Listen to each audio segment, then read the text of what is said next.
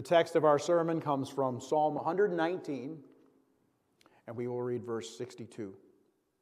At midnight I will rise to give thanks unto thee because of thy righteous judgments. Let us, uh, let us bow our heads and pray. Heavenly Father, thy word is perfect, restoring the soul, making wise the simple, and enlightening the eyes of the blind, the power of God unto salvation for everyone that believes. We, however, are by nature blind and incapable of doing anything good, and thou wilt relieve only those who have a broken and contrite heart and who revere thy word. We entreat thee that thou wouldst illumine our darkened minds with thy Holy Spirit, and give us a humble heart, free from all haughtiness and carnal wisdom, in order that we, hearing thy word, may rightly understand it, and regulate our lives accordingly. In Christ's name we pray. Amen. You may be seated. If we climb high enough to get a bird's eye view of this text,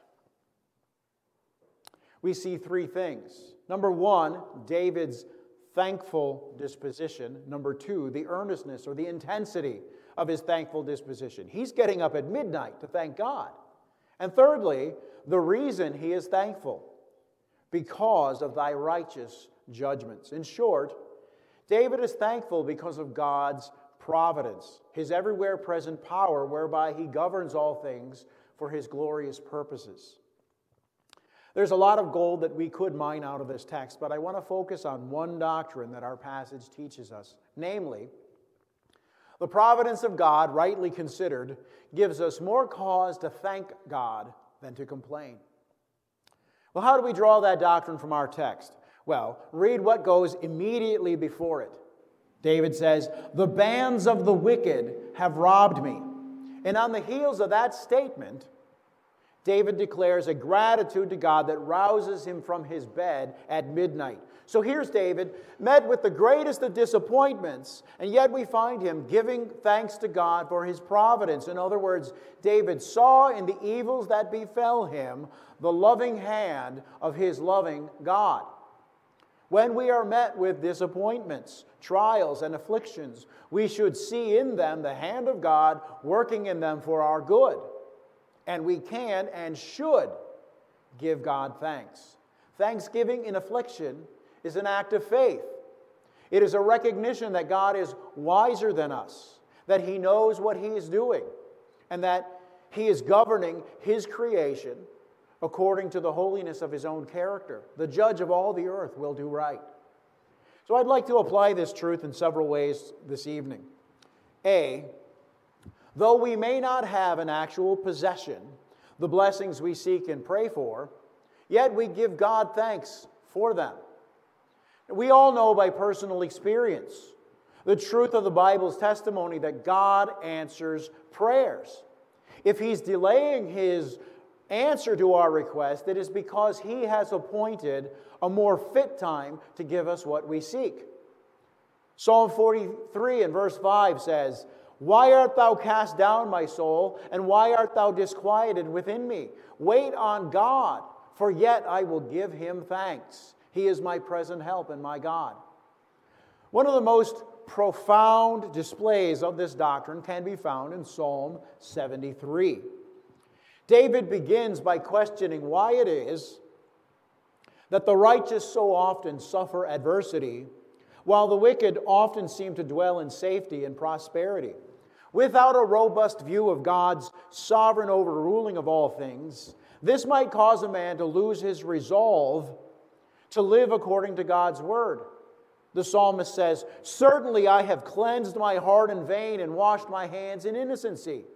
In other words, if I'm living by the assumption that outward prosperity is a sure sign of God's favor, and outward adversity is a sure sign of God's displeasure, and here I am suffering adversity, yet living according to God's will, then why bother? The psalm starts to turn in verse fifteen. David says that though he may feel tempted to entertain such corrupt thoughts about God's providence, he knows better. He says, "If I say, I will judge thus, behold the generation of thy children. I have transgressed." In other words, if I give place to this evil thought, I offend against your providence, because you dispose all things in wisdom and preserve your children in their greatest trials and afflictions. But the tide really turns beginning in verse seventeen. From verse seventeen to twenty-four, David declares, "Until I went into the sanctuary of God, then I understood their end. Surely thou hast set them in slippery places and castest them down into desolation. How suddenly are they destroyed, perished, and horribly consumed, as a dream when one awaketh. O Lord, when thou hast raised us up, thou shalt make their image despised. Certainly mine heart was vexed, and I was pricked in my reins. So foolish was I and ignorant. I was a beast before thee. Yet I was always with thee. Thou hast holden me by thy right hand. Thou wilt guide me by thy counsel, and afterward receive me to glory." When David went into the house of God and was brought face to face with the wisdom of God's providential governing of all things, he came away satisfied with his lot. He knew that though the enemies of the church may temporarily prosper, they don't enjoy God's favor. They are being fattened for the slaughter. David sees that the prosperity of the wicked is no sign of God's favor, but rather a mark of his wrath. It demonstrates how sinful the wicked are and how just God is in destroying them. They receive good gifts from his hand, and then they turn these gifts into instruments of their sin. David even says, "I would be as dumb as an animal not to see this. Regardless of my outward estate, I am always with thee. Thou hast holden me by my right hand." By faith, we are assured that providence always watches over us to preserve us. B, we give thanks for God's long history of loving kindness to us. In First Samuel seven, we read of a glorious victory of the church over the Philistines. And as a testimony to God's goodness, Samuel the prophet sets up a large stone pillar as a monument that he names Ebenezer, which means stone of help. And he says, "Hitherto hath the Lord helped us." The Old Testament contains many such stories of monuments erected in gratitude for great acts of God's grace. And the purpose of these monuments was to instill in future generations the quality of thankfulness. What was the purpose of Israel's annual commemoration of the Passover, the Feast of Tabernacles, and the Day of Atonement? Celebrating these holy days annually was a way of keeping fresh the memory of God's goodness, as well as instilling a sense of solidarity among God's people. We may be separated by centuries from the Israelites who crossed the Red Sea, ate manna for forty years, crossed the Jordan, and conquered Canaan. But their history is our history. When we celebrate the Lord's Supper by faith, we put ourselves in the upper room with Jesus and his disciples as he converted the old Passover, celebrated for two thousand years, into the Holy Supper, now celebrated by Christians for two thousand years. And this is the purpose of our annual celebration of Thanksgiving Day. By setting aside this day every year, we enter into the spirit of gratitude displayed by our Pilgrim Fathers when they publicly express their thankfulness to God for his providential care over them.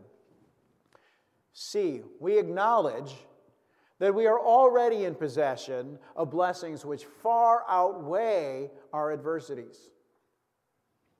We have forgiveness of sins. We have peace with God, joy unspeakable and full of glory. How can any earthly, temporal affliction compare to such glorious gifts? First Peter four, thirteen and fourteen reads, "But rejoice inasmuch as ye are partakers of Christ's sufferings, that when his glory shall appear, ye may be glad and rejoice. If ye be railed upon for the name of Christ, blessed are ye, for the Spirit of glory and of God resteth upon you, which on their part is evil spoken of, but on your part is glorified." Second Corinthians four seventeen, Paul says, "For our light affliction, which is but for a moment, causeth unto us a far most excellent and an eternal weight of glory. Paul describes the glory unto which God has predestined his children in the words, eternal weight of glory. This is no shallow enjoyment, no fluffy entertainment, no faddish diversion. The glory of heaven is such that the longer we partake of it, the more glorious it will appear. No one will be bored in heaven. D, afflictions for the sake of Christ and the gospel are actually to be accounted of as blessings. And we should give God thanks for these rather than complain. Philippians one twenty-nine says, "For unto you it is given for Christ that not only ye should believe in him, but also suffer for his sake." The word rendered given is the Greek word ekariste, which comes from the word charis, which means a gift of grace. So let's reread the verse with that in mind. Unto you it is gifted in grace for Christ, that not only ye should believe in him, but also suffer for his sake. The verse tells us, first of all, that the ability to exercise saving faith, to believe in Christ, is a gift of God's grace which he bestows on us for Christ's sake. And secondly, the verse says that suffering for the sake of Christ is also a gift of God's grace that he lovingly bestows upon his children for Christ's sake. Acts five tells us how the disciples were arrested for preaching the gospel of Christ. In verses forty through forty-two, we read that the Sanhedrin of the Jews called the apostles, and when they had beaten them, they commanded that they should not speak in the name of Jesus and let them go. So they departed from the council, rejoicing that they were counted worthy to suffer rebuke for his name. And daily in the temple and from house to house they ceased not to teach and preach Jesus Christ. Notice that the apostles considered it a glorious privilege to suffer shame, persecution, and even to be flogged for the name of Jesus. E, our afflictions are far less than we deserve for our sins. Think of some of the great prayers in the Bible, particularly the prayers of Ezra and Daniel. The heart of Ezra's prayer is found in these words, "O my God, I am confounded and ashamed to lift up mine eyes unto thee, my God, for our infirmities are increased over our head, and our trespass is grown up to the heaven. From the days of our fathers we have been in a great trans, uh, trespass unto this day. And now for a little space, grace hath been shown from the Lord our God in causing a remnant to escape, and in giving us a nail in his holy place, that our God may light our eyes and give us a little reviving in our servitude. O Lord God of Israel, thou art just, for we have been reserved to escape as appeareth this day. Before, behold, we are before thee in our trespass. Therefore we cannot stand before thee because of it." Ezra's prayer also contains these words, "Thou our God hast stayed us from being beneath for our infirmities, and hast given us such deliverance." The meaning of these words is that we have suffered far less than our sins have deserved. We deserve to be blotted out from under the heaven, yet we have been preserved and delivered from the judgment that we have justly merited. Daniel prays, "O Lord God, which art great and fearful, and keepeth covenant and mercy toward them which love thee, and toward them which keep thy commandments. We have sinned, and we have committed iniquity, and have done wickedly. Yea, we have rebelled, and have departed from thy precepts and from thy judgments. For we would not obey thy servants the prophets, which spake in thy name to our kings, to our princes, and to our fathers, and to all the people of the land.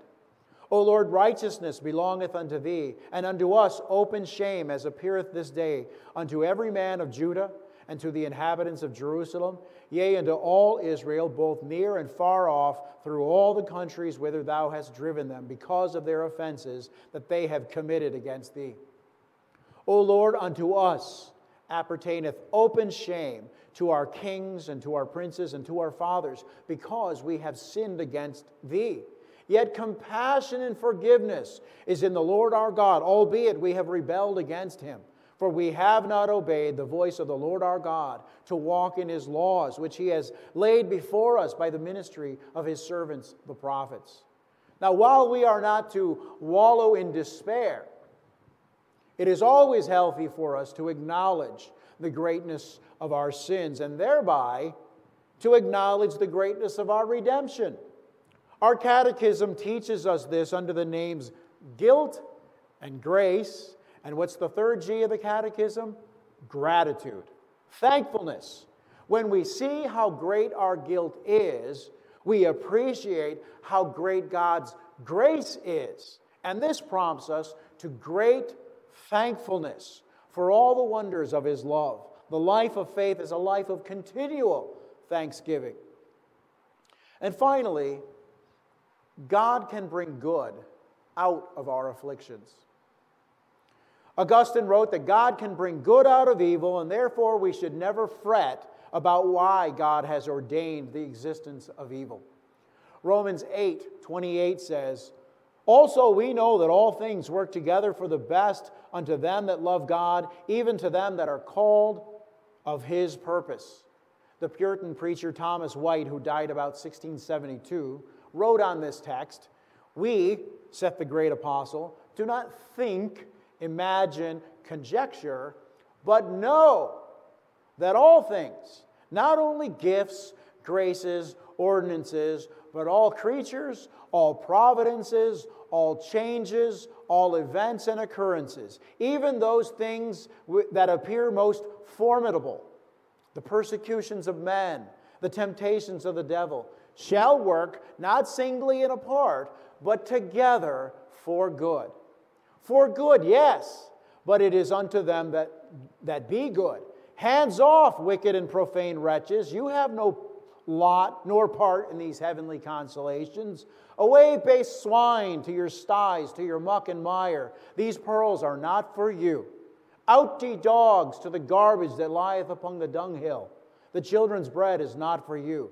We know that all things work together for good to them that love God. Why so? Because they are the called according to His purpose. Psalm seventy-three teaches us that outward prosperity is no sign of God's favor. When everything is coming up roses for the unbeliever, he may deceive himself into thinking, all things are working together for my good, but he is dead wrong. All things, including and especially his prosperity, are working together for his destruction. Now let's think back to Philippians one twenty-nine. It is granted to us to believe in Jesus and to suffer for Him. Now if we know that He has granted us the gift of faith, then we can bear with thanksgiving any suffering we may be called to endure, because we know that we are the called according to His purpose. And so we come full circle to the words of our text. David says, "The bands of the wicked have robbed me. At midnight I will rise to give thanks unto Thee because of Thy righteous judgments." Whether prosperity or adversity be our lot, we are thankful to God because our state, whatever it may be, comes not by chance, but by His righteous judgments. Let us pray. God, our Heavenly Father, we adore Thee and bless Thy holy name. Thou art worthy to receive blessing and honor and glory and power, for Thou hast created and dost preserve all things. The eyes of all wait for Thee, and Thou givest them their food in due season. Thou openest Thy hand and satisfiest the desire of every living thing. Thou hast granted us life and favor, and Thy visitation hath preserved our spirit. We give Thee thanks for all the blessings we have received, for all the success we have attained, for having been able to overcome manifold bodily infirmities, dangers, and temptations. So direct us that we may render an acceptable thanksgiving unto Thee. And now we praise Thee with grateful hearts that Thou hast again nourished and strengthened us through Thy holy word. O grant that we may receive with meekness the implanted word which is able to save our souls. Forbid that we should be wayside hearers, nor let our hearts be like the stony ground or choked with thorns, but help us to be like the good ground, into which the golden seed of Thy word doth fall and cometh forth again, bringing fruit for time and eternity. Direct our eyes to the great harvest at the end of the world. Help us to realize that the heavenly reaping shall be in proportion to the earthly sowing. He that soweth sparingly shall also reap sparingly, and he that soweth abundantly shall also reap bountifully. Let this promise be an incentive to holy living and to do good to all men as we have opportunity.